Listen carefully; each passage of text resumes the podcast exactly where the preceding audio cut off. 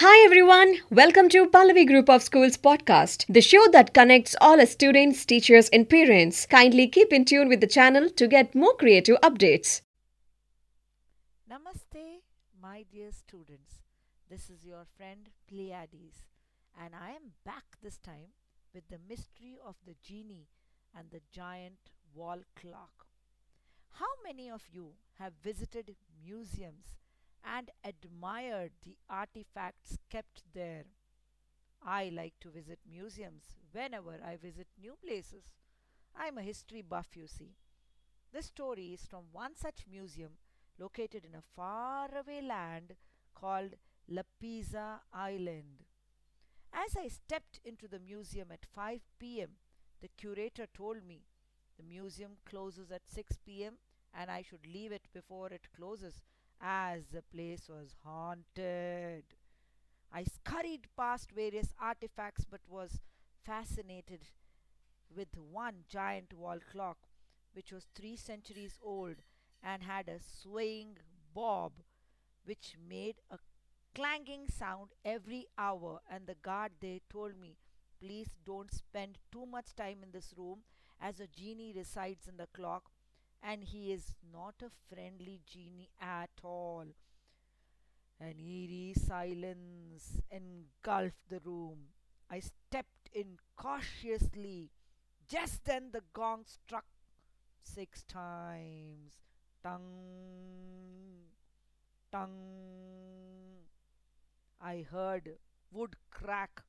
Looking down, I saw a chunk of wood had fallen down from the giant clock. What would you have done if you were in my place? Yes, of course. Picked up the chunk of wood and si- silently pocketed it. I did the same, beaming with joy as I liked collecting artifacts too. Now, this chunk was as big as a paper weight.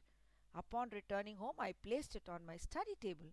I quickly showered and changed, had a meal, and returned to my room to read the story I was penning down. As I sat there thinking what I should write next, I heard sounds of rustling leaves being crushed under huge feet. I feared there was a wild animal around. I picked up my torch, mustered my courage, took a stick, and slowly tiptoed out of the house. I heard Jack call out, Be careful, Julie. It's biting cold outside. I replied humorously, Hey, Jack, it's Santa from the North Pole, and he has come to meet me with a gift. As I opened the door, I saw a tall man with fiery red eyes, a high raised ponytail, charcoal black suit. He looked at me with anger. I was trembling but calmed down and asked him in a comforting voice, Gentleman, who are you? He lifted me up by my collar. I was speechless. Out of fear, he threw me down and commanded me in a thundering voice, You have disturbed me by stealing a part of my giant clock. Give it back to me. Oh, yes, he had come back for the chunk of wood which had fallen off from the giant clock. Hmm. I wondered, a chunk of wood could disturb a giant? I ran towards my study desk and picked up the chunk of wood, dashed towards the genie, and held it out for him. He took it from me swiftly and plonked on the bed, heaving a sigh of relief. he rolled up his pants and fixed the chunk on his knee. I noticed that his knee had been bleeding and it stopped. He looked up at me with a smile and said, Never take something which doesn't belong to you, young lady. He looked up at me and said, Julie, I know you are curious to know about me. I am a genie, thousand years old. I was very aggressive and was once cursed by a witch 300 years ago. She turned me into a chiming giant wall clock. After 6 pm every day, I become my original self. The curse begins at 6 am and lasts up to 6 pm. I will be able to overcome the curse only when a woman with 33 teeth touches me. Julie then remembered her last visit to the dentist when she had seen a new tooth crop up and the dentist found it quite unusual. Immediately, Julie rushed towards the genie and touched him gently. He looked up at her, all confused and dumbstruck. It was already 6 a.m. as he looked up at the wall clock in Julie's home.